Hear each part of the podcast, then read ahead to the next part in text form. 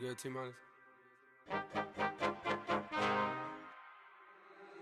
Niggas been counting me out. I'm counting my bullets, I'm loading my clips. I'm writing down names, I'm making a list. I'm checking it twice and I'm getting them hit. The real ones been dying, the fake ones is lit. The game is off balance, I'm back on my shit. The Bentley is dirty, my sneakers is dirty, but that's how I like it. You all on my I'm all in my bag, as hard as it get. I do not store powder, I might take a sip. I might, but I'm liable to trip. I ain't popping no pill, but you do as you wish. I roll with some fiends, I love them to death. I got a few mil, but not all of them rich. What good is the bread if my This is broke? What good is first class if my can't sit? That's my. And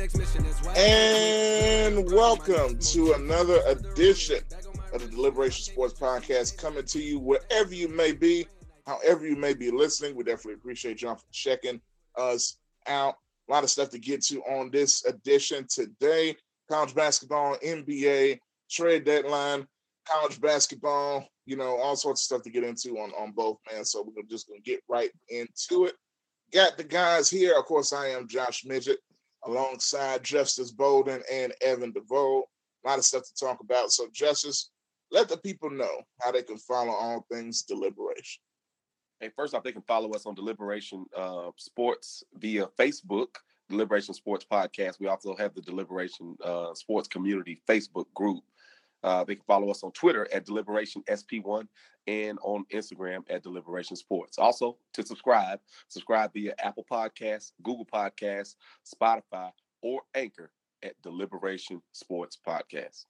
Yes, sir. Yes, sir. Y'all check it out. Subscribe, follow, tweet, Instagram, whatever you need to do, man. Just hit us up. Deliberation Sports Podcast. We're posting all sorts of things on the social medias, including the shows, most importantly. So y'all stay tuned for all that. So want to get right into it, man. Gonna start with some college basketball. Uh, a lot going on. First off, uh, thing that caught my eye, uh, and it was a big game. Of course, when you have these two blue bloods taking each other on, and that's Kansas and Kentucky. Uh, Kentucky getting the win against the Jayhawks, and you know it, it's got me wondering about Kansas a little bit. I talked about it in the last podcast. We had a discussion.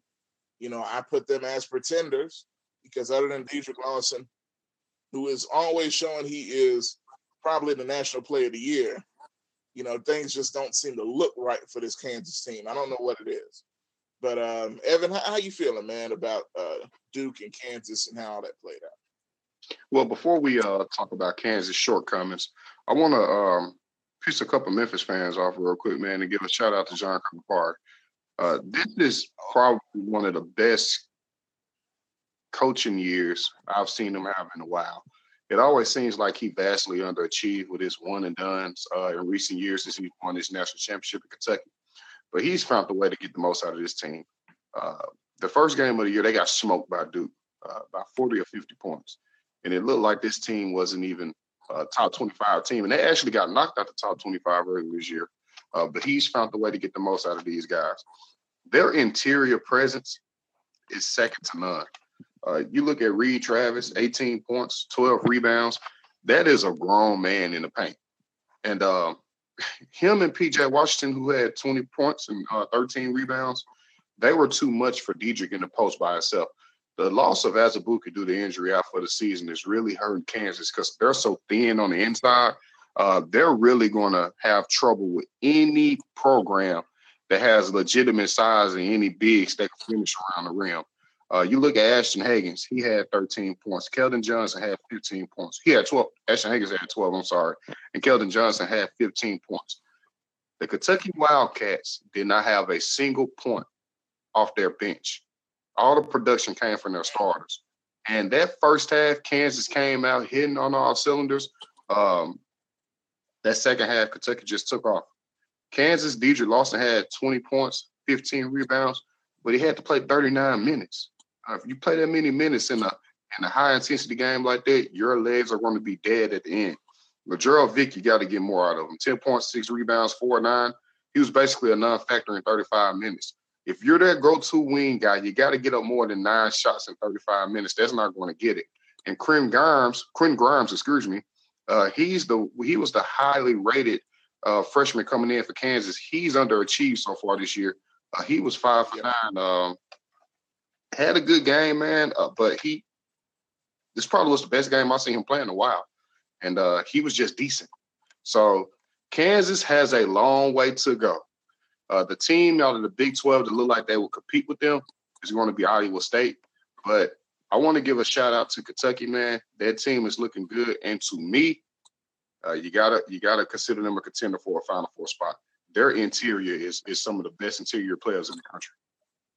Well, yeah, first, first off, Evan, I think when you look at Kansas, there's some things that jump out. Number one, uh, even though they shot 72% from the free throw line, they only get there 11 times. They're 8 of 11. Then you look at Kentucky, they're 17 to 23.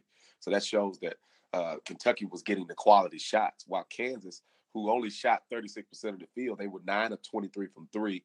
Those numbers are likely to a big difference in the game. And also, Kansas was killed on the glass 49 to 36 on the glass. K- Kentucky finished with uh, 17 offensive rebounds and that, that can't happen against a good team. So I think when you look at Kansas right now, they're down. Uh, who do they go to on that bench that can help them uh, in terms of rebounding wise? Is it the freshman uh, Daniel McCormack, who only had three rebounds? I don't see much rebounding coming out of this group, and so therefore I kind of tend to agree. I had them in my Final Four to start the year, but without uh, Azubuike, this team is vulnerable. But then on the other side, when you look at Kentucky, uh, we talked about uh, Ashton Hagans, the freshman guard uh, who played 35 minutes. He got 12 points. But Reid Travis, the transfer from Stanford, the grad transfer, 18 and 12, uh, he's playing like a beast. So next to uh, PJ Washington, those guys combined for 38 points and uh, 25 rebounds. Anytime uh, two guys can do that against you, uh, it's going to be tough to beat them. And, and, also, Kentucky is 12 and 0 at home. So the games that they've lost mostly is on the road. And I think that's where they're vulnerable. So Kentucky's only played essentially either a combination of seven road games or, or uh, neutral site games. I think that's going to hurt them down the stretch. They play well at home, but what happens when you go on the road? Hey, Justice, I, got a guy who will rebound for Kansas, man, if he ever play him. Uh, his name is KJ Lawson. That exactly. kid he'll get in there and bang. Uh, whatever Bill Self has against him, man, or, or or whatever he isn't seeing, hell, you ain't getting nothing from your players uh, that you're playing out. You got to put that guy in the game, man, and let him it seems like if you make a mistake, he gets snatched. You got to let him work through his mistakes, man. That kid will get in there and rebound for you. You need to play KJ Lawson more than what you're playing him. Yeah, well, I mean, he only he only got three minutes in that game, and so typically uh, you would think Bill Self, who's coached uh, the Morris twins and just a plethora of NBA bigs, would know that Lawson is a guy that could maybe help them coming off the bench. But so far, he hadn't earned the trust of Bill Self, and that's something you're gonna have to do if you're KJ. So I'm not sure what's going on in practice or why uh, Bill Self is going with a tight rotation because when you really look at it, uh, outside of uh, Agbaji off the bench, who played 21 minutes, no one else played more than eight minutes, and that was Daniel McCormack. So not only is this team shorthanded, but they're going with a shorter rotation, really only playing six guys that's not a winning formula in the Big 12. And I think Kansas, they're one and four away from Phog Allen Fieldhouse. And once again, I talk about it. Teams struggle on the road. These blue blood teams, they love to pack on cupcakes at the house. But what happens when you go on the road? And as we've seen, Kansas has struggled so much on, on the road this season. One and four away from Phog Allen Fieldhouse. Well, Kansas, Kansas haven't cupcaked. Uh, Kansas is a perfect hell. Kansas beat Tennessee. Kansas is a perfect example of, of, of injury. Uh, they haven't cupcaked it up at all by any stretch of the imagination. Uh, they just lost an interior uh, component to their roster, man, and it's going to kill them. Well, they play. They're playing some good opponents, but not on true road games. True road games is where, where it really comes in now. Um, and and in this one, at least they're not winning these true true road games. And so uh, the NCAA tournament, it is it is a neutral site court, but I like to see teams go out on the road. So it was a good test for them to go to Kentucky. Uh, interesting enough, you know, Kentucky will return the favor and go to Kansas next year. So we'll see how that goes. Even though Dedric Lawson, most likely, who I think is, is the odds-on favorite to be the national player of the year, either him or Zion Williams, neither one, one of those guys will be in college basketball next season. Yeah, I, there's no doubt about that. And I'm gonna tell you something with with the uh the situation with Kansas and you know, Azubuike and everything. I, like I said, I think a few podcasts ago, I felt like it would help them in certain areas, especially when it comes to Dedric's game, just in particular. Uh, and I think it has, but like I said, the, the load is bigger on him now. You know, not necessarily just scoring, but being a presence on the inside, blocking shots, rebounding, all of that's falling on him. And, well, Josh, the, the biggest thing that's that's missing Um, and it's a philosophy that, that Bill Self has to go to a guy like Azubuike early and often, even though Dedric is his best offensive player. We talked about it with uh, the University of Memphis, the Tigers, and how they need to go to Mike Parks early. We yeah. saw today against uh, Central Central Florida, he got the touches and he, he responded. 13 points, eight rebounds. And so I like it when teams early on have a second big guy that they can go to to get him going. Um, Mike Parks is not the best big man for the Tigers. It's going to be uh, Kyvon Davenport, the junior college All American, who's now a senior. But when you can get production from a second big guy like that, it just it really helps out your team. Without that, for Azubuike, uh, Kansas, I think they're in trouble. Yeah, I agree 100. percent Got to put KJ in. No, he's not a big necessarily, but he can do big things that you need as far as down there scrapping, rebounding, and that's missing from this Kansas team. So we'll see, man. And Kentucky exposed it. Um, you know, we'll see going forward how how this looks for for all of these teams involved here. But looking at the Memphis side, let's just go to the Tigers. Um, Penny Hardaway, of course, in, in the headlines as always. Huge, huge victory today against Central Florida Golden Knights coming in at FedEx Forum. The second biggest crowd of the year at FedEx Forum. They were loud, they were live. Um, pretty hype for a Sunday afternoon. And it was it was the Tigers gave them plenty to be hype about with a huge victory over Central Florida. Um, Justice man, I'll start with you this time. How, how you feel about what this means for this Tigers team uh, heading into the rest of the season? I'm big on playing the right way. That's, that's my big thing when it comes to basketball with a team like the Tigers, where your margin for error is slim somewhat because of your roster. So for me, it's all about the guards making sure a that they take care of the ball, b um, not only penetrate but make good strong passes and get your bigs involved. They did that today against Central Florida. Uh, Central Florida features the biggest man in college basketball, Tacko Fall, seven foot six, about 300 some odd pounds. But early on, you saw the, the uh, game plan for Penny Hardaway was to take him away from the basket. So they tried to work him early with Isaiah Maurice. Once he made a couple shots, got into foul trouble, they went to Mike Parks, and Parks responded. And so I was pleased with the guard play. Uh, Jeremiah Martin didn't do as much of uh, when it, when he goes into I don't know if if we want to call it Mitchell mode or what, but it's when he just he's playing his own game and it's almost like nobody else is around. Tonight he did a better job, I think, of distributing, getting the guys involved. You could tell he was actively looking to kick the ball to Tyler Harris to get him open shots, and uh, that's got to be all the guards. All the guards have to be looking to penetrate and kick, and we saw that, and that's why even Raynere Thornton responded with 11 points, 11 rebounds. Uh, we'd like to see more scoring from Antwann Jones, but once again, he made some good plays, some uh, defensively the Tigers played well, and that and that's what I'm looking for: consistency, playing the right way, getting touches to your bigs, and then taking care of the basketball and defending. Definitely, definitely. Evan, what what, what you thinking? Well, just as on going to Mitchell mode, but hell, when your shooter's going one for 23 against Temple uh, from three point man, you, you got to do what you got to do. Hell, there ain't no need to keep kicking it for bricks. You got to get the team back in the game. So I, I, think the last game he went to Mitchell mode because he, he had to. Uh, and, and, I'm just talking about him forcing shots when it's not there. I think he did it a couple times against Central Florida. You know what I'm talking about. He drives in the lane, there's three people there, the shot gets blocked. I just want to see that part corrected. Everything else for me is good for Martin. I'm just talking about the type of shots he takes at times. You know, that's every guard on the team, right? What's that? That's every guard on the team who does that. They didn't do that much of it against Central Florida. And I, I think that was really the difference in the game and why they were able to build that 15, 20 point lead. But go ahead. Yeah, every guard on that team makes takes four shots, but we, we're going to get on this game, man. The the thing to me was when that second unit came in, they took it to another level. Uh, Tacko Fall only had seven points uh, and six rebounds. He had six points early, so he only had one point after the first what seven or eight minutes in the first half. And that's because Mike Parks got in there and just banged with him. Isaiah he hit a couple threes, and but he wanted to play more of a finesse game. With bigs, you got to get into their chest. You got to make them vulnerable. You got to bang with them. You got to get physical with them. And today, Mike Parks fit the bill. Uh, I mean, that kid came out and played some basketball. He had uh, 13 points, eight rebounds.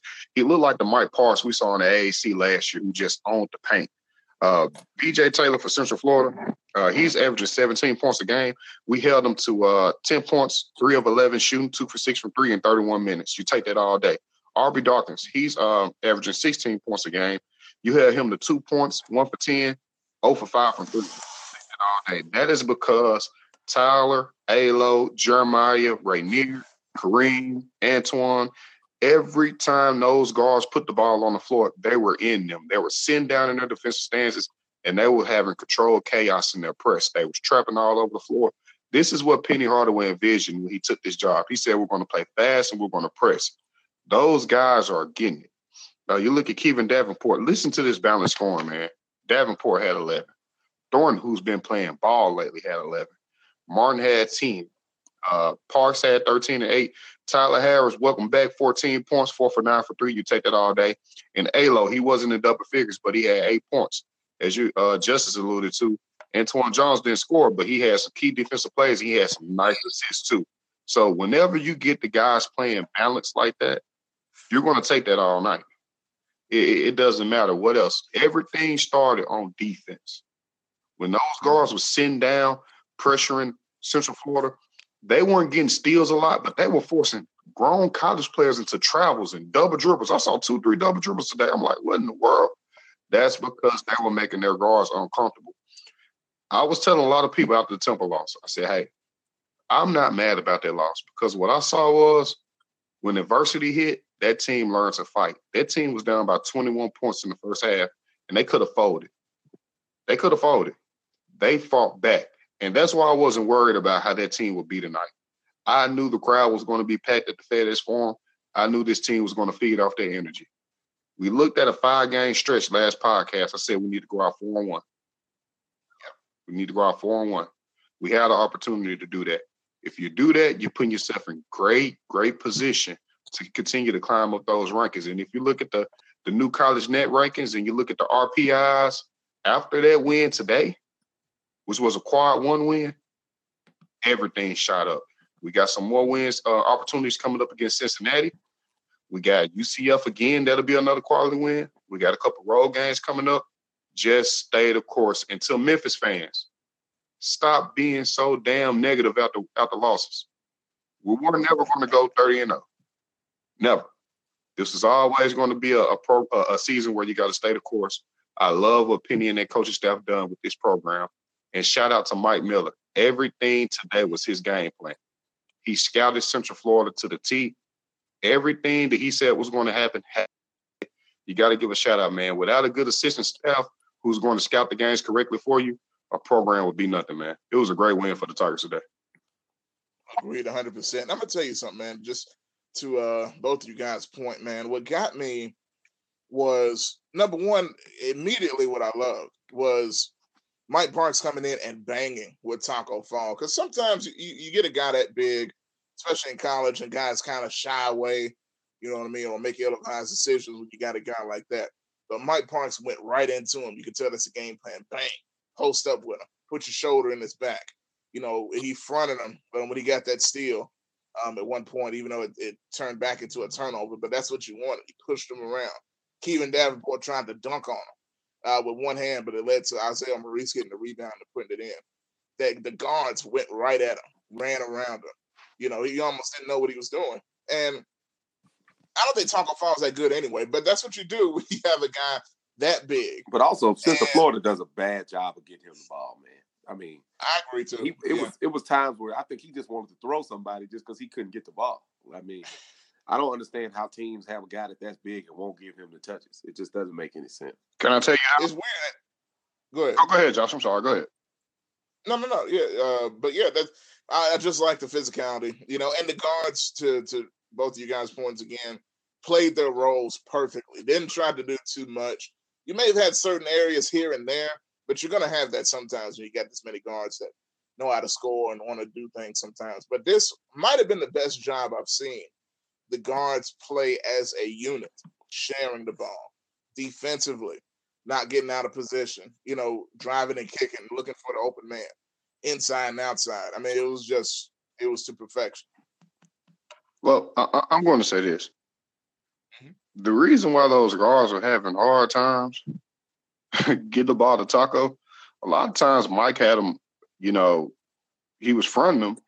And if you, down, yeah. yeah, if you look, they had a guy sagging in, ready to hit him with the double as soon as he got the ball. And not to mention, you're getting banged in that paint all night long. So you're going to wear down. Not only that, the Tiger guards was in you so much defensively, you really couldn't have time to think. I mean, they were in their guards all night. And to me, Central Florida guards got exposed. I think BJ Taylor, uh, preseason player of the year, first first team all conference. Hey man, we had a freshman Alex Lomax who was in your stuff all night, man. Tyler Harris. Those those guards from Central Florida got exposed, man. Central Florida got exposed as a group today. And, and, and that's what it's about. It's about team defense. We talked about that throughout the season. Team defense with the Tiger group. You got to play as a team offensively, but team defense is what's going to get it. And tonight, as as good as any time throughout the year, they really played team defense. And I think if, if uh, they can move forward and get uh, consistent production on both sides of the ball like this, uh, they're going to do fine in, in, that American Athletic Conference. Big shout out to Raynere Thornton as well, because I saw Penny um, even talked about in the post game. Penny said that one of the things that they had to get in Raynere's head is quit trying to score. You know, just go out there, do what you do, rebound, get steals, play defense, and the points will come. And that's what's been happening. You notice he's been playing a whole lot better at his role. And if he plays like that, I mean, it, it's it's a whole nother thing for this team. Hey, can I can I add something real quick? Yeah. And, y'all might uh get mad at me for this, but I, I mean, it's, it's all right. We'll we'll fight afterwards. Go ahead. Okay. Um, man, to you punk ass Tennessee fans, I'm so oh. I'm sick of y'all, man. Every time it's something about Penny, you guys want to say something bad about him.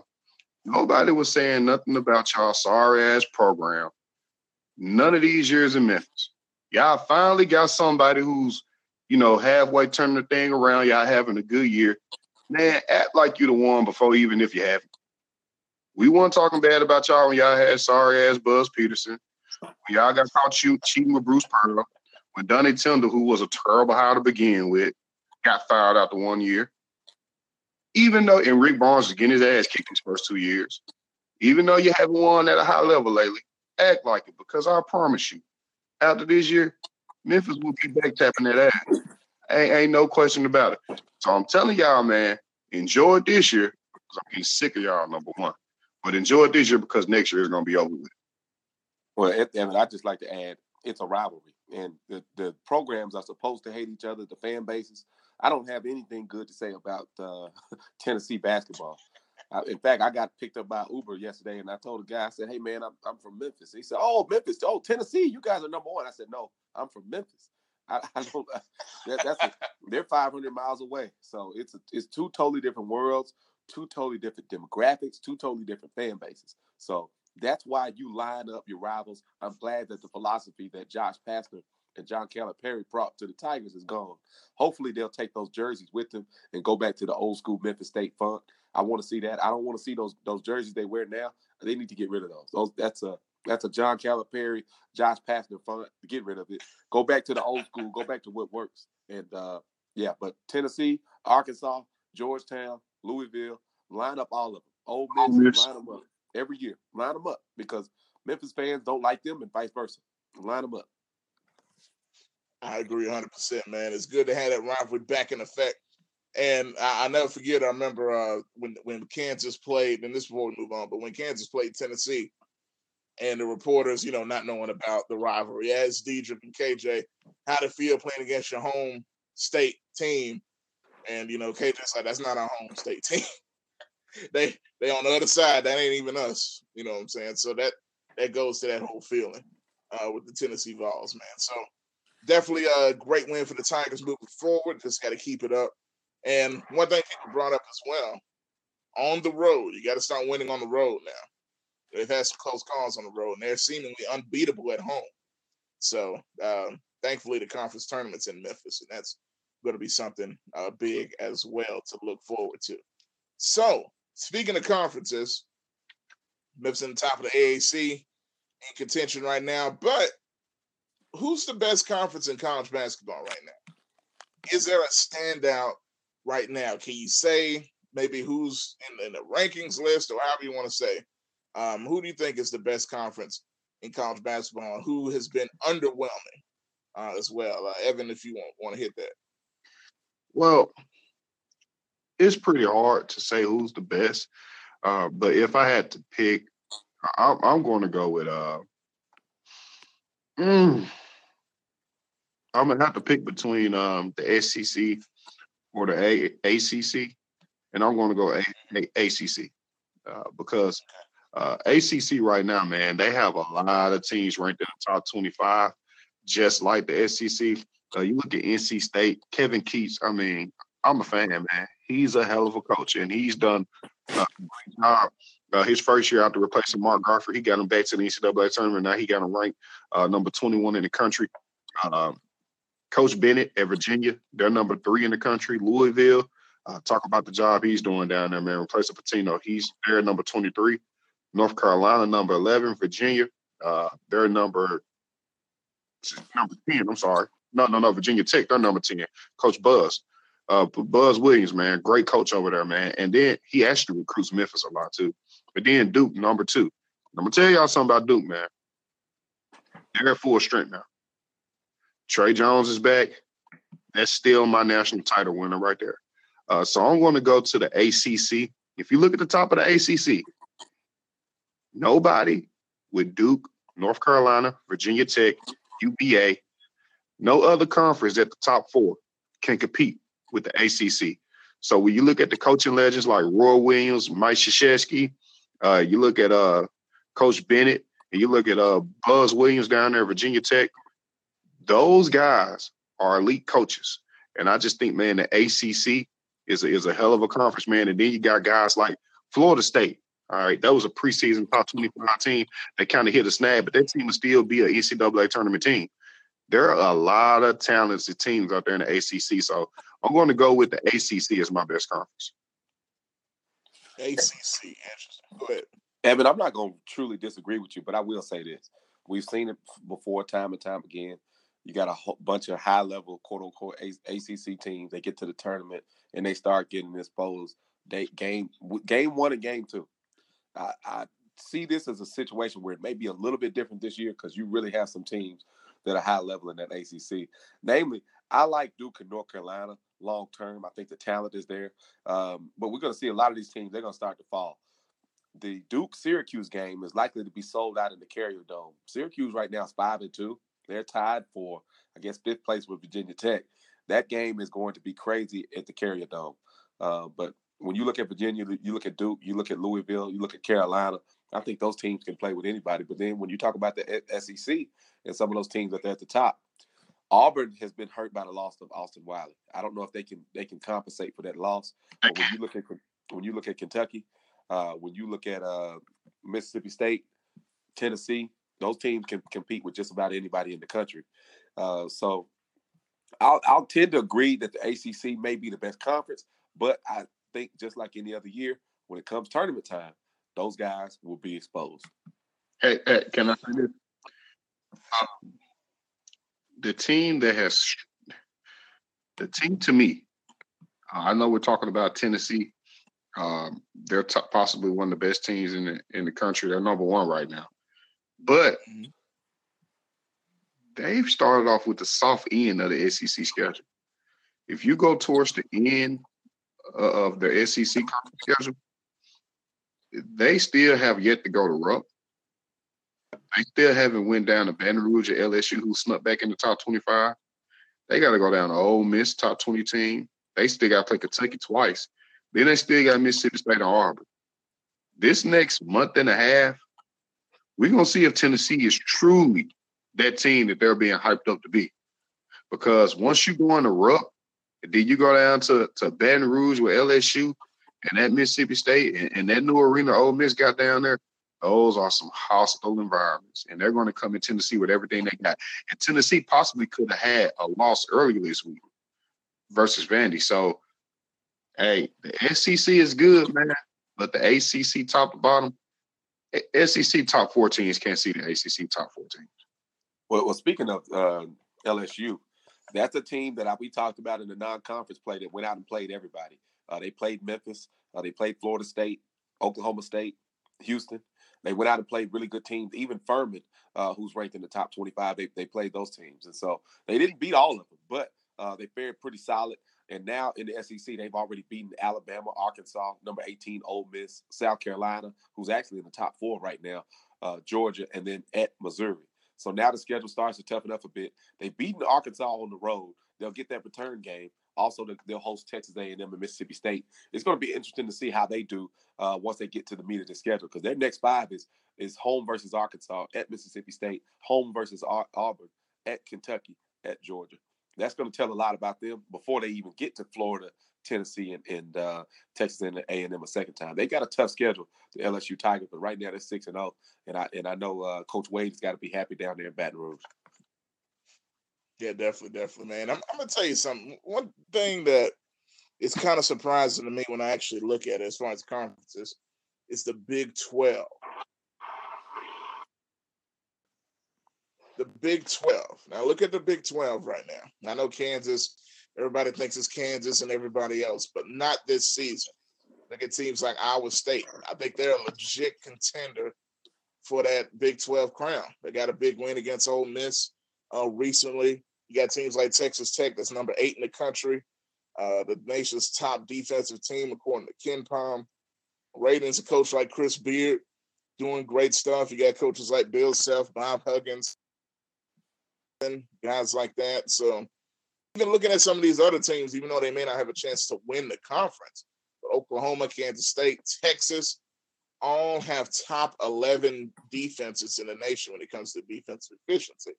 So they're going to give teams problems, man. You know, the Iowa State, Texas Tech, and Kansas problems. And that's why if Kansas doesn't get their stuff together, I think they could slip up uh, to one of these teams, man, if somebody else ends up winning the Big 12 crown. So the Big 12 is actually, you know, pretty competitive. And I think they should be up there in the conversation in the top three, probably conferences in the country. And, and we've already seen uh, the number four team in the Big 12, Texas Tech, take Duke and put them on the ropes in a neutral site game. So, yeah. ironically, that's one conference. When you look at it, you kind of sleep on them. But Kansas State, who's number two in that conference, Baylor, who's just a half game out of first place, and then um, when you look at Texas Tech, Iowa State, they're one game out. So those are really your top five teams in the Big 12, followed by TCU. I think after that, there's a mm-hmm. drop off where those that next tier teams. If a team's going to sneak into the uh, the big dance, only one I could see it being is either TCU or Oklahoma, but that depends on what they do. Both teams are 15 and five and 15 and uh, four respectively, so they they didn't do terrible in the non-conference, but overall right now they've got three and four losses in, in the conference. Fellas, fellas, yeah. What's up? I know you got something to say. Go ahead. Go ahead. Yeah, I know that every year people say this is going to be the year that Kansas gets gets knocked off their high horse and whatever.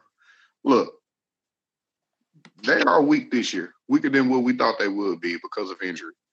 But until a team goes into Allen Fall and beat them, the the the, the chase of the Big 12 title, all roads lead through Allen Fall Fieldhouse. Can you Man, do it? I, Go ahead. Look, I ain't studying the Phog. I don't think these folks are fearing the Phog anymore. You know what I'm saying? The, the Phog, the funk, whatever you want to call it, man. It, ain't nobody scared Josh, of the Phog anymore. They don't know how to win, man. Look, Kansas is one and four on the road. So they yeah, got they got Texas, exactly. Kansas State, TCU, Texas Tech, Oklahoma State, and Oklahoma. Who's number one right now in that conference? Yeah. Oh, they're they're tied with uh who's so they're number one, really, right? Yeah, yeah, they're tied with yeah, Kansas State, and they got to travel to Kansas State. I don't want to hear nothing about their road record when they're still sitting number one. They still got to play all those teams, man. All those teams still got to get over that mental psyche that we can beat Kansas. Iowa State beat them. That's fine. I understand that. But West Virginia, that was a game that they probably shouldn't have lost. And that's exactly. the worst team in the Big 12. But they also came out and beat some of the top teams in the Big 12. The same teams that you're saying can compete with them. They've beat a Texas. They've beat a Baylor. They've beat a TCU. So they beat a Oklahoma. Well, their, their next nine days are going to tell us a lot. When you travel to Texas, when you when you host uh, Texas Tech, and you go back on the road to Kansas State, that's going to tell us all we need to know about this te- this Kansas team. Okay. And think about it: the Texas game, coming to Phog Allen in the, end of the Phog that everybody's supposed to be afraid of. You know, Phog with a P. You know what I'm saying? What type of sense that make? All that all that being said, Texas came in there with with their coach that's been struggling and almost took one. So imagine them going to Texas. It's gonna be problems, man. I think they slip up. I'm gonna say it right now. Kansas will not win the regular season Big 12 championship. It's gonna come down to the end, but I think it's probably going to be Texas Tech. I'll just throw that out there right now. Shout out to Glenn Cyprian, who came on the podcast, great friend of the show, and I think they get it done, man. somebody's going to shock the Phog, man. 12 and 0, baby. Call me, call me crazy. 12 and 0 at the house. That has to be all right. I don't know, man. But it'll be interesting to see uh, how that goes down, man, uh, to see what happens with the conferences. So we will see what happens. But sticking to my prediction, just to let y'all know. Now the NBA, uh, to get some other things here real quick. Um, NBA action. One thing's catching my attention. The Los Angeles Lakers. Of course, they're always in the top of the headlines because of LeBron James. But they've been losing a lot lately. And, you know, things are starting to get kind of alarming. You're hearing rumors that, you know, people are ready to give up on the young core to get a star in there. And that could even include Kyle Kuzma uh, as well. Now, LeBron's been out for the majority of these losses. But it seems like in this stretch, you know, they expected these guys to step up more than they have. Hasn't been looking too good. Is it a good idea to go ahead and dump most of, if not all of this young core to get a second star in to play with LeBron? Well, if your goal is to win a championship within the next uh, two to three seasons, then then I guess that's that's the thing you would do is you would go ahead and trade away your young guys who are going to be here five to ten years from now, especially if you don't believe in them and think that they can lead you to the promised land. But mm-hmm. otherwise, if, if the goal is just to compete at a high level, I'm not sure you get rid of both Ingram and Kuzma. I can see you get rid of Ingram uh, and possibly Lonzo Ball but I would hold on to at least one of those guys. I think they should be good enough to to play with a LeBron James. Maybe not as a second guy, but as a third guy. So that's where you look at packaging Alonzo Ball, uh, Brandon Ingram, and maybe a JaVale McGee or someone like that for a superstar who's on the trade blocks. Put that package together, send it to New Orleans, and I guarantee you they'll send you Anthony Davis back uh, especially if they um, if they understand that Anthony Davis is going to walk at the end of this season anyway. I think if you're the Lakers, you got to try to get into that bidding war to try to get Anthony Davis before the trade deadline. So what you think, E? Man, hell, give him Magic Johnson if you can go get Anthony Davis. I don't care. Hell, those guys have had opportunities. They've had multiple seasons, and they won even looked at and possibly being a playoff team until LeBron freaking James got there. Those guys ain't gonna get it done. When Jimmy Butler went to Minnesota, they made to the playoffs. When he left, they got the damn coach fired. These new guys, man, they just they're not built with that it factor, man. They're not tough. They're not goons. They're not fighters. They just finesse, and if we're not hitting threes and dunking, we're not productive. And you're gonna you're gonna have to get some of that some of those ADs and that LeBron James back healthy and get Rondo all the way back healthy for these guys to have a shot. I would get rid of Kuzma and Ball or Ingram and Ball. I wouldn't get rid of all three, but I would get rid of a, a mixture of those two out of three and add in maybe a draft pick. And uh, I will go out to AD. And, and, now you're making noise. But yes, I, I would definitely look to give up my young core because my young core ain't gave me nothing. What have they given you? Period. Ingram was looked at to be a. Uh, well, I'll tell you what they gave you. They gave you a, a summer league title. But that's it. And that's what I'm saying. These guys were competing for the summer league title this summer, and now you're asking them to go out and win the NBA title. It's unrealistic. so, if, if I mean, no, no, no, no, no, no, no, no, no. That wasn't the question. The question was, would you get rid of them to go get a lead star to compete with for an NBA title? And the answer is yes. I think what Magic Johnson did because essentially none of those guys really should have been playing in the summer league because a lot of them was in their second and third year, and, and they've proven on some levels that they could play in the NBA the previous years. Magic just wanted to put those guys out there and sell themselves so they can be accessible for uh, as assets to, to go get a big time name. Honestly, I think it was all a Magic game plan. he wasn't never, and I came on this podcast two weeks ago and told y'all this. He was never gonna keep this roster full the way it is. He was always going to make a move. It's just not coming out. This this ain't no surprise. I, I just think it was part of Magic Master Plan, man. Yeah, get rid of him. What reason would you keep him? What? Here's my thing. If I don't mind getting rid of, you know, Lonzo. Yeah, get rid of Luke Walton while you're at it. See, that's what I'm saying. They're always trying to blame the coach. I mean, what what is he supposed to do? You know, Luke Walton, man. What are we dumping him for? Now I understand this is a young team. LeBron's been hurt or whatever, but now LeBron's back to his old tricks of dumping the coach to get somebody. What are we gonna do? Hire Tyronn Lue? Hey, this is, this is all a part of the plan that LeBron James takes with him everywhere he goes. He basically comes in. He's gonna gut gut the guys that are there, bring in the elite guys, and then they win from there. So, in order for that to happen, the Lakers are gonna have to make a move. They got to get rid of these guys and bring in some talent at the high level, at a higher level almost than what LeBron is playing now. Because let's face it, the guy's been out 10, 15 games, and he's not getting any younger. Uh, he he went out on a non-contact injury, so LeBron, um, well, he's he's still I consider the best player in the game, but mm-hmm. his health and father time is undefeated, and I think that's going to be uh, the issue going forward, and that's why you need an Anthony Davis, a superstar, to play next to LeBron and take that load off of him. And you need a Kyle Kuzma, because look, I understand dumping Ingram because I never thought he was a good fit anyway. You know what I mean? I think he could be good elsewhere, but I don't think he's a good fit with these guys. But Kuzma, you can't get rid of him. That's just my thoughts because I think he's an all-star level player. You put him alongside with LeBron and AD, it'll be interesting. But let's say, okay, they get AD. What does that do to the Lakers? Can they just can they now all of a sudden beat the Warriors that have five All Stars essentially in their starting lineup? Yes. Yes. Yes. Wow. Okay. Yes. Nobody on Golden State team can hold LeBron. We've seen that multiple years in a row. Nobody, Anthony Davis is a real problem for anybody in the league. You add him, you add him along with. I don't think that they're going to get rid of all three. I think they're going to end up getting rid of Ingram and Ball, along with a mm-hmm. Kuzma, and then you got a Lance Stephenson who's a lockdown defender. And you got a Rajon Rondo who's a lockdown defender. You have those young guys with Kuzma and, and JaVale McGee is a rim protector protector too. Let's not get that twisted. But you also have those vets like AD, like LeBron, like Rondo, like McGee, who's been there and won titles. All their veterans outside of Lance Stephenson have won titles. When you look Tyson at, Chandler.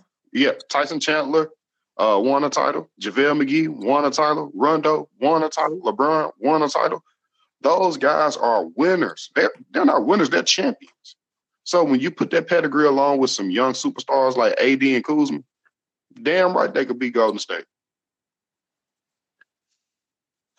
Man, I don't know. I just feel like it's a pipe dream, and you gotta you gotta factor in the the learning curve of learning how to play together. You gotta factor in who in the world is going to be the coach. LeBron is he going to coach again? Yeah. Look, y'all can complain about what LeBron do all y'all want to. I don't know we're short on time, but hell, every team he's been to, he's won. So I don't care if he's a coach killer. Hell, the coach need to be gone if he's not winning. I don't care. I don't have a problem with players coming in with winning mentalities, not just winning mentalities, but championship mentalities. People need to quit being so sensitive. He want a new coach. Well, hell, he's been a champion three, four times. So hell, I think he knows what a good coach is and, and how good a coach need to be to win a title. This is a man who essentially got rid of David Blatt in the middle of a season because he knew he wasn't the guy to help them win the title and he hand pointed Tyronn Lue, and guess what? They won a title against the team that had the best record in NBA history. That's what they did. So I, I don't hear no more than. It, it just seems that it, there's sensitivity on both sides of it. On one side, it's sensitivity about. Nah, you just being biased. Getting, getting. Well, I, I don't know. I, I, think you may be biased. Aren't you admittedly a LeBron James fan? Uh, yes, I like I mean, I put it to you like this: both of y'all being biased because both of y'all don't like LeBron. And number two, all I stated was facts. Did he not hand point, get rid of David Blatt and hand point Tyronn Lue? And did they not beat the best team in NBA history record wise? True or false? I just want to know. I want to go on record that I, I do do not dislike LeBron James. I don't dislike. Oh, LeBron come on, y'all, come on here. Any for the fans that's listening, go through our podcast. Don't go delete them. Go through our podcast and, and and listen to what these guys have said about LeBron James. What I do, All I keep it real when it comes to about LeBron. I don't sugarcoat it with LeBron. I, Josh I tell you, even he- said he he- don't like he's great, but he's got some things that he does that uh. I, I don't know how to describe them other than I think you did describe him as sensitive. Um, and it's Yeah. just a part of how he plays. It's a function of him, but he's still he uh, he's still on Mount Rushmore. He's still one of the top five players to ever put on shoes. He's he's still the best player in the game, no doubt about Yeah. it. I don't hate LeBron James. Y'all don't like him. You just, it's a strong you just can't put no. Look, sometimes medicine, man, you can't always, you know, put sugar. I You like, I gotta like LeBron. James. I like LeBron James. Yeah. I just think it's sometimes, you know, he brought in a culture of uh he helped bring in a culture of flopping. Uh, he helped push it forward to all the masses because flopping and whining is not now a part of our game. Where back in the day, you had guys like Jordan who were getting beat up and just got up. that's You know, what I'm that- saying. that- that's all I'm saying. And I mean, it's James Harden, it's Chris Paul, it's it's it's a culture of flopping. Kobe Bryant even did a bit of it. It has become commonplace in basketball, and now what happens? Players at the youth level, at the middle school, the high school level, the college level, they try to emulate these guys, and they can't do it. I'm just saying, man. Flopping ain't got nothing to do with him. the tussing, sometimes the rubber tussing, man, you know, you got to take it straight. You know what I mean? You can't water it down. That, that's all we're doing, Evan. You know, we ain't hating on the man. Okay. Just keep real. Well, the fans, I urge y'all to listen to the NBA podcast. Yeah, yeah, yeah. We're gonna have to put a poll up in about two weeks and see what they say. Hey, look, all all I know is we don't need no polls. You know what I'm saying? The facts, the facts are the facts. You know, when it, when it comes about to if that's the case, we might as well put up a video reel of of uh, a lot of flopping. Yeah. I What mean, it's, it's extensive. I, I- I've been meaning. I ain't want to say this, but what what where flopping come in? That we talking about him winning titles and and and firing coaches that need to be fired. And No, hell, I- that was that was that was in terms of my criticisms of him. Only, only the whining and the flopping, nothing else, nothing else, and maybe uh, not having a consistent post up game. You know that turnaround like a Michael Jordan or a Kobe. Outside of that, I think he is the best player in the game and one of the greats all time at every other thing he does. It's just And see, the couple whining- areas. The whining comes in with the coaching situation. Kobe which is won why we, all we transition into that. You know what I'm saying? We, I'm just telling you, you know. we keep going because I, I can I can break this this down to a level that man, come on. But we ain't got the time. I know. It's, it, it, we, we go ahead. Milwaukee Bucks. They're the number one team. Yeah, we need to. In fact, they got the best record in the NBA. They're eight and two in their last ten. Antetokounmpo, he is playing like a monster. In in a year where James Harden is doing everything he can to put up uh, astronomical numbers, Giannis quietly has been the best player on the best team in the NBA. Is he the NBA MVP? True or false? I think it's true. I don't think it's a question. Now, look, Harden is his case has been unbelievable, right? I can't knock what he's doing. I mean, it's just, just you know, record-settingly unbelievable. You can't make this up. But it's not going to last the entire year. Giannis has been doing this all year. Monster numbers, the a level of dominance I don't know if I've seen in a long time, and not just with the stats, but physically. You know, I mean, just literally imposing his will outside in you know, dunking on guys, posting up. Uh, he's got the attitude of a competitor. You know what I mean? I even put in a, in a Facebook post that, you know, he almost has a, not quite saying on this level to a degree, but sometimes it's a Shaq like physical dominance. Like you can do nothing. If he decides he's going to dunk on you, he's going to dunk on you. He's going to score. He's been the focal point, and it doesn't matter. You know, they can't stop him physically as well as skill and everything else. So I think, and, it's, and just the fact that you're on the Milwaukee Bucks and you're doing this, not that they have a bad team around them, like Khris Middleton, I like Malcolm Brogdon, guys like that, you know, but I just feel like it's no question that Giannis is the man and uh, he is the MVP. Evan? I think it's LeBron James. LeBron James, Yeah. what? You mean the MV, the uh, the most missed games, uh, the MMG? The MVP uh, P or whatever. Yeah, Yeah. Before, before injury, I think it uh it'll be LeBron James. Uh, you talking about a guy who's averaging twenty seven and eight uh, with seven assists, uh, shooting over fifty percent from the field, and uh, he's taking a team that was twenty six and fifty six before he's got he got there, and before he got injured, uh, they was number three or four in the West. So to me, before injury, it would have been LeBron James. But since he's been injured and his team cannot function without him, I think you got to give it to Greek Freak by default. Oh man, you know, I don't know, man. I feel like it's a sideways compliment. That's what like in, in a year in a year when LeBron James has been out for 15 plus games. You didn't still miss the not did it. no, I, I heard you. I heard you. You said before the before injury. That is true. Like that team was 26 and 56 before he got there. And, and before LeBron James got injured, all of us on this podcast talked about the possibility of the Lakers being the Western Conference final team. We all said it. That's true. We did say That's that. We did say that. So when you take a team that was absolutely 26 and 56 and all you did was add one player, I think that is a possible MVP candidate. No You other know, I- I player think in the NBA has that much of an impact on one team that was a pathetic franchise the year before. Period. Now, some, some other trends have emerged in the West. Um, we talked about Denver, and, and you know that's been my team from the jump. They're seven three in the last ten. They've got two wins, uh, two straight. They're number two, uh, and we, and we, you know a healthy Golden State team is supposed to be ahead of the Denver Nuggets. They won ten straight. They've done what they needed to do. They they're kind of separating themselves as the NBA's best. But look at OKC uh, tonight. They beat uh, the Milwaukee Bucks, the aforementioned Bucks. Russell Westbrook, Paul George, Terrence Ferguson has become a guy who's made more threes over his last 10, 15 games than he did all of last season. They've won five in a row.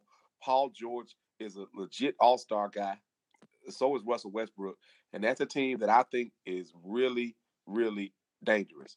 The Oklahoma City Thunder have the makings of a team that can make some real noise in the Western Conference playoffs. Definitely. I mean, they got the man Steven Adams down low, good defender. Got him give you some offense as well.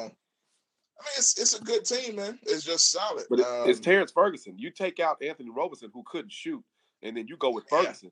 Uh, in 35 minutes, he was 14 points, uh, three rebounds, two assists, six of 14 from the field. But he's been shooting the three well, so he's a classic three and D guy. Now he was only two of eight against the Pelicans in, in that in that game, but uh, I just like what the, what they're getting from him, and he's athletic and young enough to where not only does he he score the ball, but he likes to defend. In his last three games against Portland, Milwaukee, and the Pelicans, 14 points, 14 points, and 15 against Milwaukee. If they can continue to get that from Ferguson, that changes the game because this is a guy who, through the first half of the season, was only averaging about six and a half points a game. Exactly. And don't forget now, um, a man who I thought and I knew uh, would be a bigger deal, and some people give credit for, that's Dennis Schroeder, the trade, uh, the gone from the uh, Atlanta Hawks that they got in the off season. A guy that can score big time, that can distribute, that can penetrate, that can do all sorts of things. Alongside a guy like Russell Westbrook, Ferguson, uh, Paul George has been incredible uh, this year. Uh, it seemed like him and Westbrook have really figured out that chemistry without Melo being there uh, like last year. So, man, they're dangerous. They got scores off the bench. They got defenders. They play incredible defense as a team. So, folks better watch out, man. I think they're they're legit contenders. I really do. Yo, quick quick question before we end it. Uh, with the Memphis Grizzlies, uh, they since we've been on last time, they have made uh, Mike Conley and Marc all available for trades. They are now listening to potential trade packages for the uh, two veteran uh, Grizzly players. Do you guys think come trade deadline that both guys will be gone, both will stay, or just one of them be out of here? I think at least one of them's going to be gone. I don't know if it's, it seems like there's more steam around Conley being moved, uh, likely because there's a ton of teams that could use a point guard. And the thing we have to remember is this: when you look at the Western Conference standings, only the Grizzlies and Phoenix are really out of the playoffs. Everyone else thinks they got a shot. Even New Orleans, who's down at, at 13, is only uh, about six games out of out of the playoff race. When then when you go to the East, there's four teams. Outside of that, you look at Orlando Magic, who are number 11, and they're only four games out of uh, the eighth place. That's why there's going to be a, a a chance for the Grizzlies to be able to move Mike Conley and Marc Gasol if they decide, because most of these teams in the NBA right now are at least trying to win or in contention to make the playoffs. 24 30 teams. Okay. Hmm. Man, go ahead. Evan. Well, I'm like this. I, all I'm thinking is, and I just had the disaster uh, in my mind of just thinking about what, what Justin said. If the Grizz are stuck with Marc Gasol after the trade deadline and not Mike Conley, that is the worst case scenario. Period. Because Marc is going to be already going. He's going to be dogging it. He's dogging it now. He just started playing well because he's being emotional. You know what I'm saying? You know, kissing Mike Conley and all this stuff and the, the hugging and all. And I understand, but I, I'm like this: if you're stuck with Marc, he he is going to be a load, a waste of space, and an albatross on a team that's not only not good, but you need veteran leadership with probably a lot of young players that you're going to have left. It's just going to be a bad look. If anything, I'd rather be stuck with Mike Conley because at least you feel like you're going to have a positive guy in the locker room and that he's at least going to go out there and compete every night. But Marc, I mean, that's that'd be the, a terrible scenario. Um, but I do understand because there's more steam around Mike Conley, and you could probably get more for him.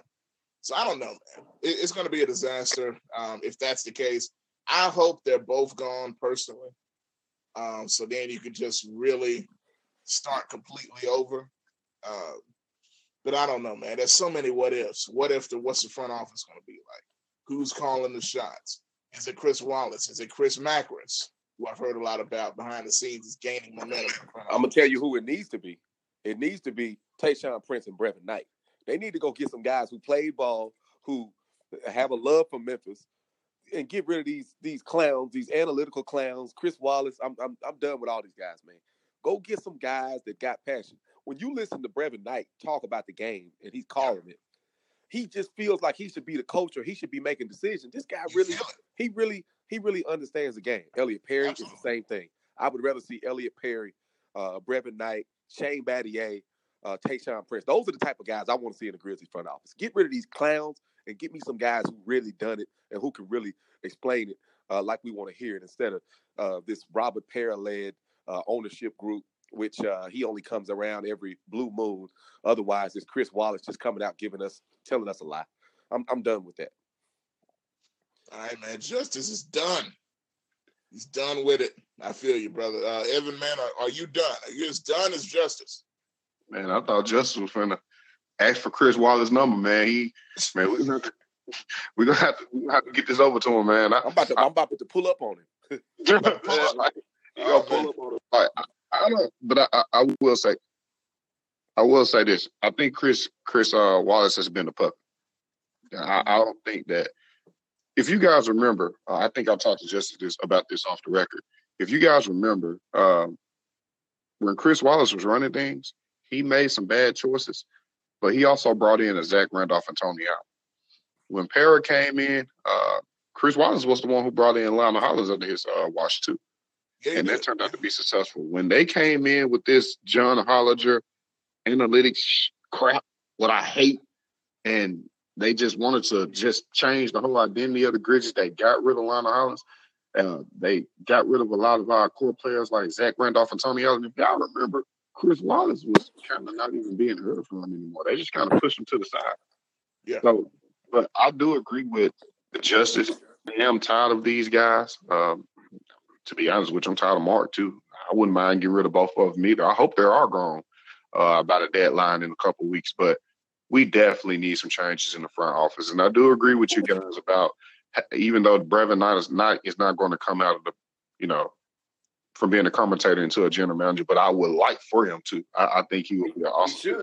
Yeah, because the guy. We, we, we, saw that with uh, Mark Jackson. We saw Mark Jackson become a, uh, a coach. We saw the same thing with Steve Kerr. In fact, he went to the GM first. So I, I just want to see a guy like him get a shot.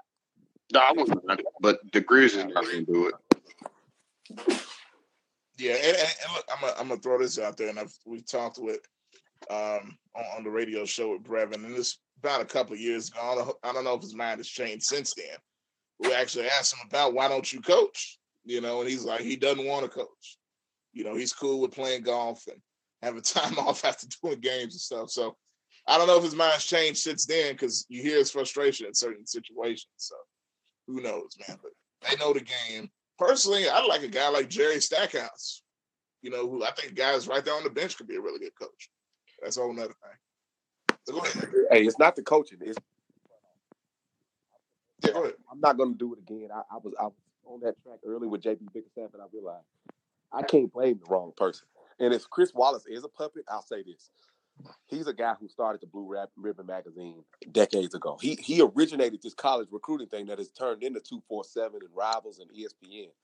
The guy knows basketball, but it, the way he's been paid over the last 15, 20 years, if you are a puppet, I need you to go ahead and speak up and just stand on on, on morals and and I mean, he's made enough money. This is about your legacy. And if your legacy is Zach Randolph, Marcus Gasol, Tony Allen, that's one thing. But if your mm-hmm. legacy is bottling draft pick after draft pick, that's not how you want to end it. So if if, if it's me, hey, I got to speak up. I got to speak up. I can't just I can't just be a puppet. I'm, in fact, I'm not going to be a puppet. That's just it's just not in our DNA. And uh, if you're gonna if you're gonna operate a franchise in Memphis, a team, a program, I don't care what it is, you got to stand on principle, and you got to you, you can't just be a puppet, and and that's what I don't like. I don't like that with Chris Wallace because every every year something is happening, and I don't know what it is. He comes out and it's almost like he's slapping us around and calling us Susan. Well, he's he's doing what he's been told to do, and I know we got to go, but that's what he's doing. He's doing what he's been told to do, and, and that's go sell dreams. The only way, let's just cut the bull. The only way for this team to get good anytime soon is to get rid of Mark and Mike, try to get some good young pieces in return, and try to get some first round draft picks. When you get the first round draft picks, you also need to tank the rest of your season so you won't have to give that uh, top 12 protected pick away. You need to try to get into the top five in a top heavy NBA draft. When you look at uh, your guard from Murray State, you look at Reddish, you look at uh, Zion, you look at Barrett, those guys can flat out ball and come in immediately and help any NBA franchise. So what you want to do is you want to try to get some young talent in return for Michael Mark, but you definitely need a first round draft pick and you need to tank your own season and get a top five draft pick. That way you put a young piece around. You just nailed the draft pick with Jaren Jackson. You need to go to Philadelphia 76er route, the Brooklyn Net route, tank, get good draft picks. Two, three years from now, we'll be back in the playoffs. And Evan, I agree, and that's why I don't know what they were doing in the, the last game they won uh, against Indiana. Look, play well, that's fine. Showcase Conley and Gasol, but uh, don't win any more games. You're trying to get a top four pick. If you, you, you almost got a guaranteed super. But stop winning. What are y'all doing? You know what I'm saying? I mean, look, they they the last 20 games they tried to win and lost most of them anyway. So just, just yeah. go ahead and just take it out. I mean, you're trying to get a top four pick because if you can get a Ja Morant or one of those Duke guys, you got a potential superstar long term. At least you got a potential all star next to Jaren Jackson, and that and if you can trade for another potential one, now you're talking. And, and I think that's where the Grizzlies need to head as we close out this latest edition of the Deliberation Sports Podcast. I agree 100%. And, you know, I look, I, I think more than any of those guys, we'll talk about this later, but the Murray State guard, more and more, I'm leaning to it like, man, give me this guy. Can you imagine him next to uh Jaren Jackson? you know, running the pick and roll. I mean, hey, give, give, me give me Cam Reddish, man. I need that six eight six nine Paul George uh, type of guy who can really go get shots, defend the best player. Uh, I think he's going to be the best player long term out of this draft class. Really? Wow, that's yep. interesting. Interesting. So we'll talk about that more in the future as well as time goes on. But that's going to do it for this edition of the Deliberation Sports Podcast. Definitely appreciate y'all for checking us out, listening to us, uh, rant and rave and ramble, and give y'all the facts and stats and our opinions on all things sports. Justice Bolden, uh, let the people know how they can follow the show as we go.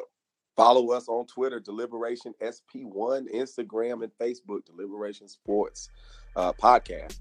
And also uh, subscribe, subscribe, subscribe, subscribe. If you want to listen to us, listen to us on Apple Podcasts, Google Podcasts, uh, Spotify, and also Anchor Podcast. Deliberation Sports Podcast. Yes, sir, man. Definitely uh, raw and unfiltered. Yes, no doubt raw indeed. Uh, you know, Justice pulling up on general managers. You know what I'm saying? You, don't, you ain't gonna get that anywhere else. Uh, right here on Deliberation Sports. Man. Had to, had to hit him with the uh, paper route empire. Definitely, definitely, man. Evan, any last words for you, brother?